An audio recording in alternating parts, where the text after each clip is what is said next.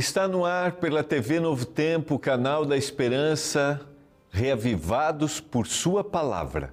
A leitura de um capítulo da Bíblia por dia.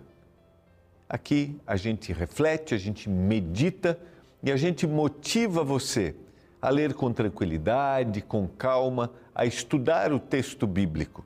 Eu não sei se você tem esse hábito ou não, mas nós cremos que a Bíblia é a palavra de Deus e quando a gente medita, estuda, Deus fala ao nosso coração. O livro dos Salmos é um livro interessante para a gente estudar. A maior, maior parte deles é o indivíduo com, contando para Deus o que ele está passando, falando com Deus, compartilhando aquilo que está no seu íntimo. E hoje nós vamos estudar o Salmo 49, um salmo com belíssimas reflexões Resumidamente, é o salmo que fala sobre a vaidade do homem. Tudo passa, é um sopro. E aqui ele vai apresentar princípios de que o destino da humanidade não difere. A palavra destino é o futuro, né? Não difere se o indivíduo é rico, se o indivíduo é pobre, todos um dia dormirão o sono da morte. Mas aí vem a grande ideia que é quem vai acordar para ter a vida eterna? E o salmista vai apresentar aqui a morte como um sono. Se ele está morto, ele está lá na sepultura dormindo, mas um dia ele vai acordar. Reflexões de não adianta confiar nos bens, nas riquezas, confiar no poder ou no status. Todos um dia vão dormir o sono da morte, mas o Senhor acordará aqueles que confiaram nele. Por isso, convido você a, junto comigo, meditar hoje nesse belíssimo salmo, fazermos reflexões, reflexões de onde nós estamos depositando realmente a nossa confiança. Não há nenhum problema a gente desejar as coisas, termos objetivos, crescermos, investirmos, está tudo bem. O que nós não podemos é achar que isso vai nos sustentar e vai nos dar privilégios para o futuro. Eu quero convidar você também a ser um aluno da nossa escola bíblica aqui da Novo Tempo e aprofundar os seus conhecimentos na palavra através dos guias que nós produzimos. Isso mesmo, como este guia aqui que foi preparado para ajudar você no processo educacional pais preparados, filhos de caráter. Está aqui, ó. Não sei se você já é um aluno da escola bíblica, se você ainda não é, manda mensagem para o WhatsApp, acesse o nosso site ou ligue no horário comercial e peça o seu guia de estudos. Se você quer ter informações técnicas e fundamentação bíblica de como educar os seus filhos, pais preparados, filhos de caráter. Que tal? Ser um aluno da escola bíblica e aprofundar o seu conhecimento na palavra de Deus. Essa é uma motivação, porque o que nós desejamos aqui é que você conheça cada vez mais a mensagem da palavra. E não esqueça, compartilhe essa mensagem também com seus amigos. Acesse o nosso canal no YouTube e manda para os seus amigos o programa Reavivados por Sua Palavra. A gente vai para o intervalo, é rapidinho, e a gente já volta para estudarmos o Salmo 49.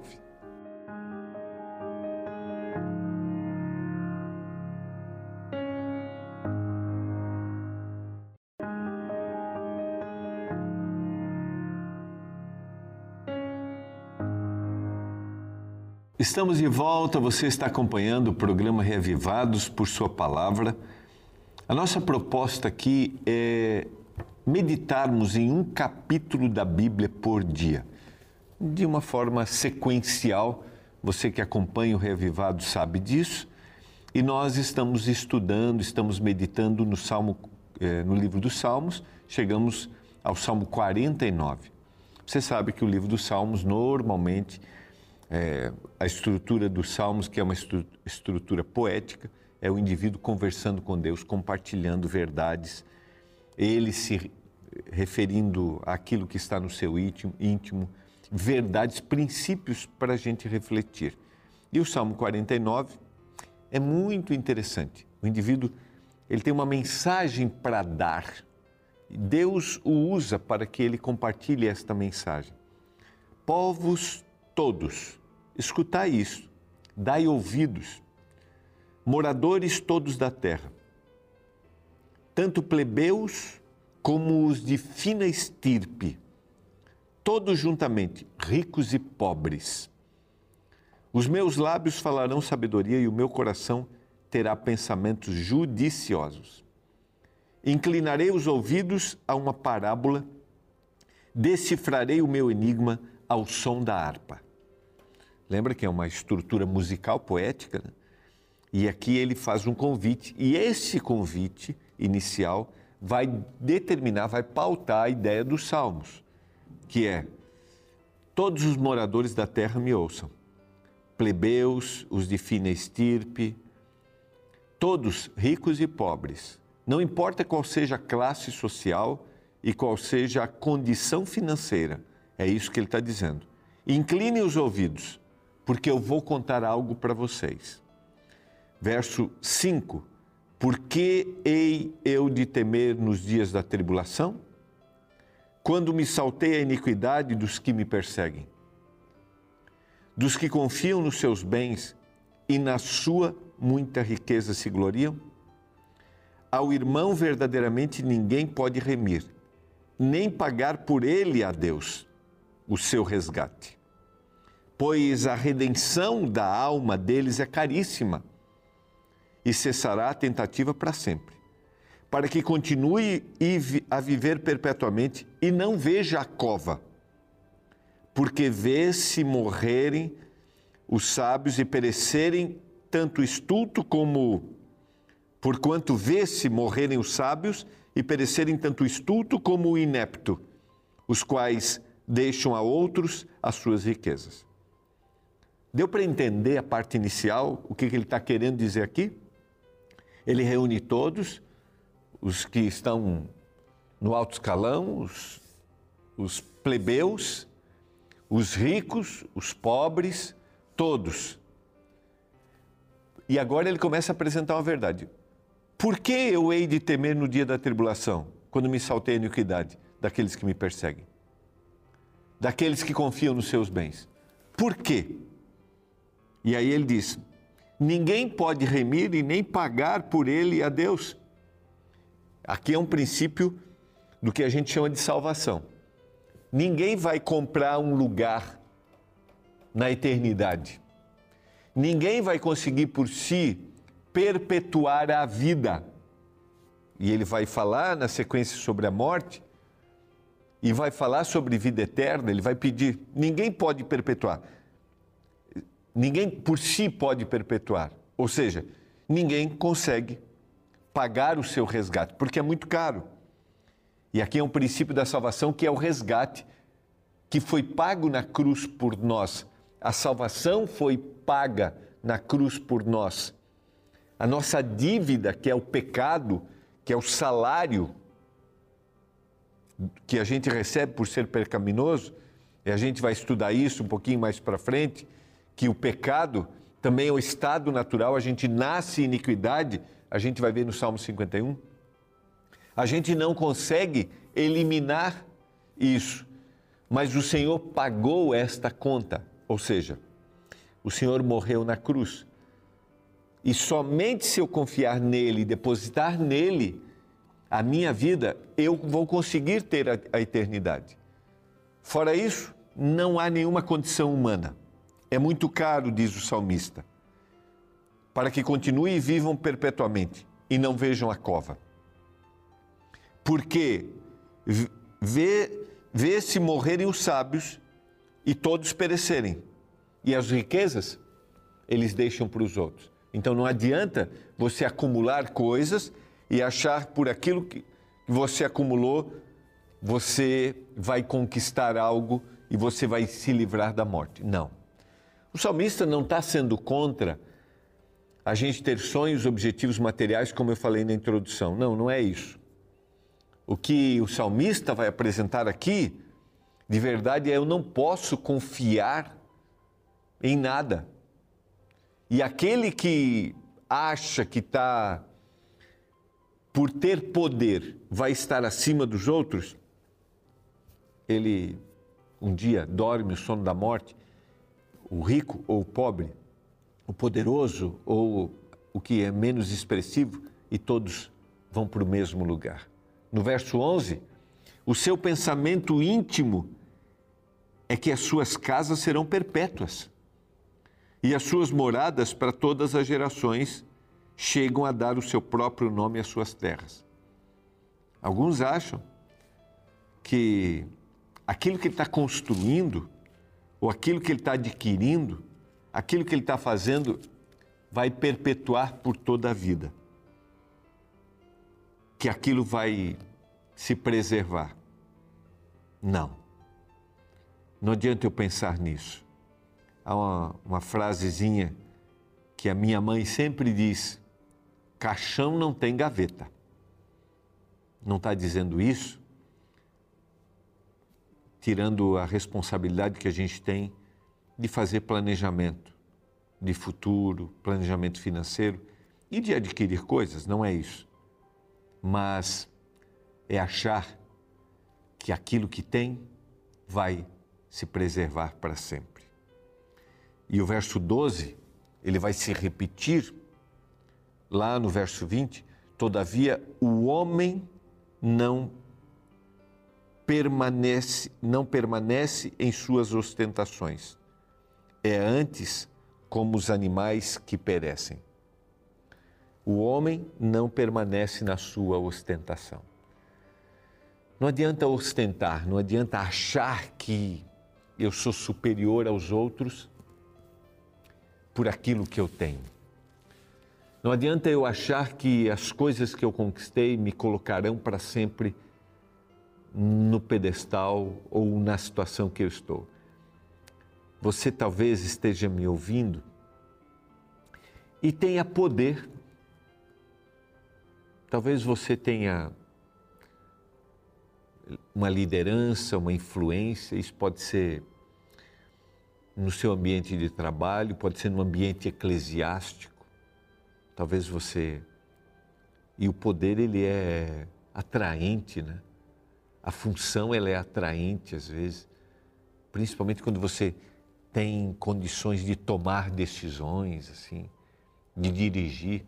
E essas decisões elas são importantes. Alguém tem que ter é, essa responsabilidade, mas eu não posso esquecer que isso vai passar.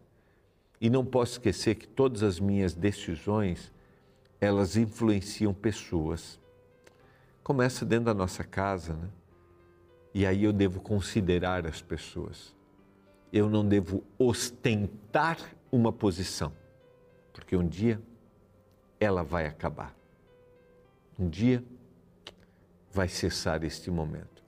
Como é que você tem tratado você que tem responsabilidades, como é que você tem tratado os seus subalternos, né?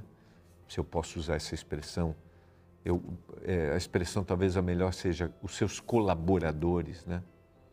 Como é que você trata os seus colaboradores, aqueles que estão sob sua liderança? No verso 13, ele vai dizer: tal proceder é estultícia. Qual proceder? Aquele que acha que vai permanecer para sempre por sua ostentação. É loucura isso. Assim mesmo, seus seguidores apla aplaudem o que eles dizem. Então não adianta. Você está fazendo média com o seu chefe aí, com o seu líder, você é um liderado, está fazendo média com ele. Só vou dizer uma coisa para você. O salmista está dizendo assim: o que ostenta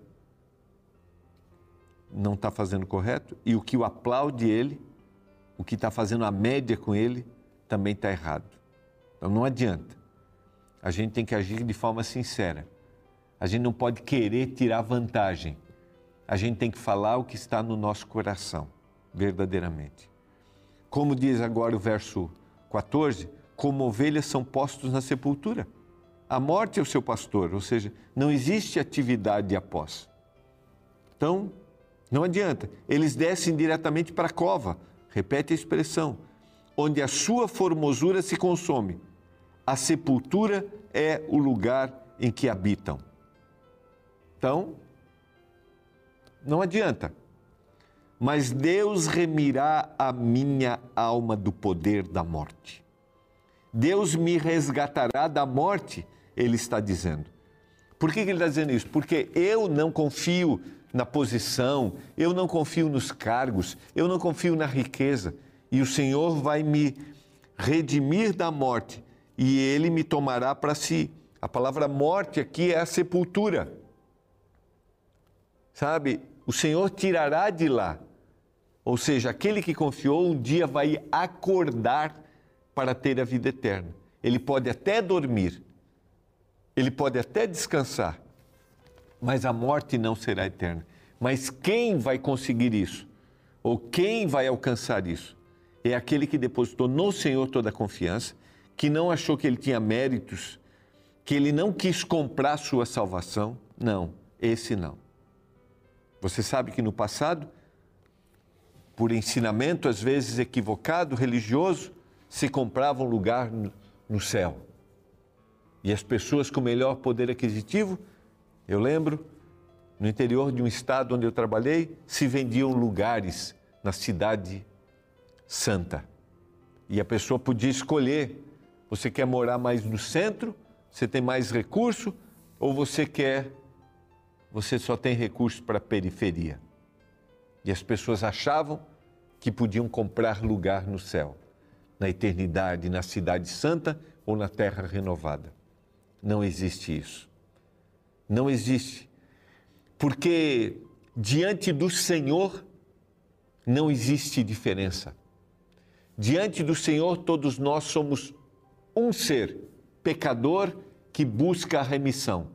E agora, quando buscamos a remissão, somos todos de novo iguais. Iguais na condição de pecadores e iguais agora na condição de pessoas perdoadas pelo pecado. Não tem diferença. Não tem diferença da minha condição financeira. Não tem diferença da minha posição. Não tem diferença da minha cor. Não tem diferença da minha nacionalidade. Diante do Senhor, se a gente vai para o livro de Atos, por exemplo, o Senhor de, deixa uma mensagem muito clara para Pedro: não faço acepção de pessoas. Não existe uma raça privilegiada. Eu espero que esta mensagem fique clara para nós. Que o salmista está dizendo: confiar em posições, em riqueza, não tem nenhum significado.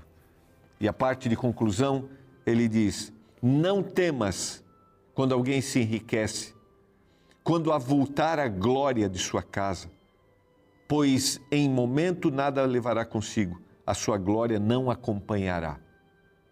Ainda que durante a vida ele se tenha lisonjeado, e ainda que o louvem quando faz o bem a si mesmo, irá ter com a geração dos seus pais, os quais já não verão a luz.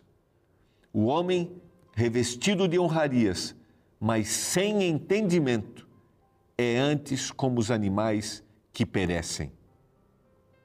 O homem, disse lá no verso 12, não permanece com a sua ostentação.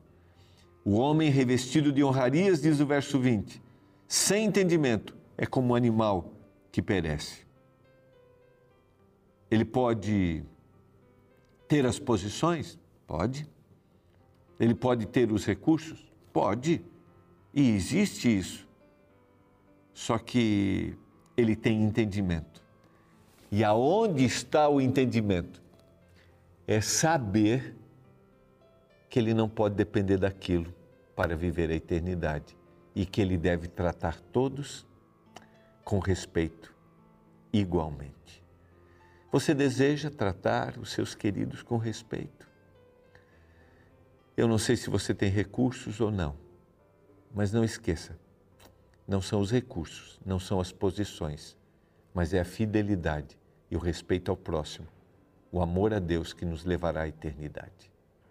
Vamos orar? Pai do céu, obrigado pela mensagem da tua palavra. Que a gente respeite o nosso próximo.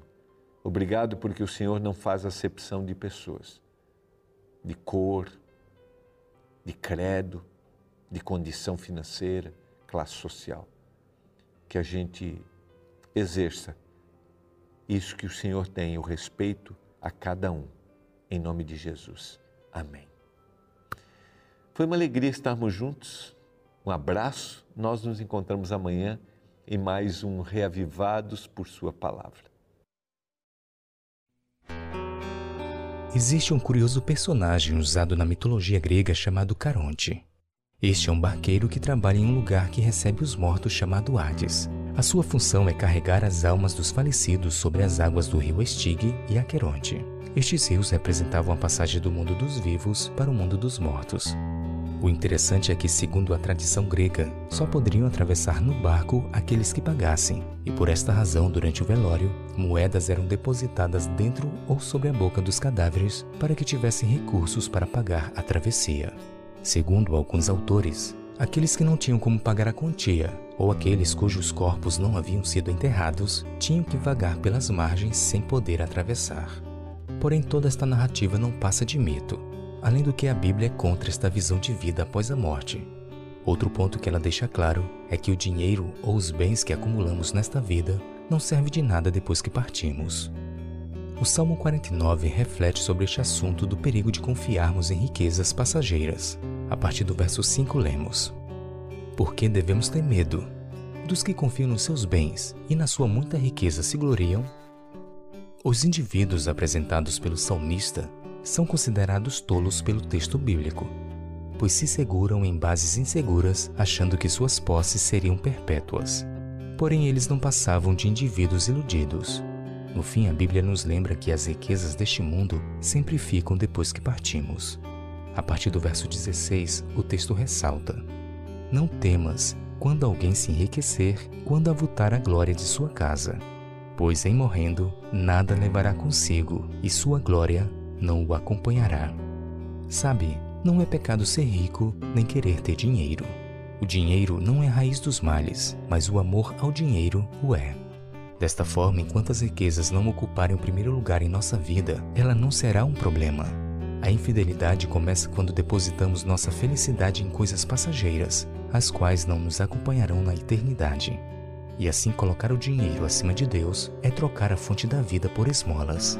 Como afirma uma interessante frase escrita por Augusto Cury que diz: Tem pessoas que são pobres, mas tão pobres que tudo que elas têm é dinheiro.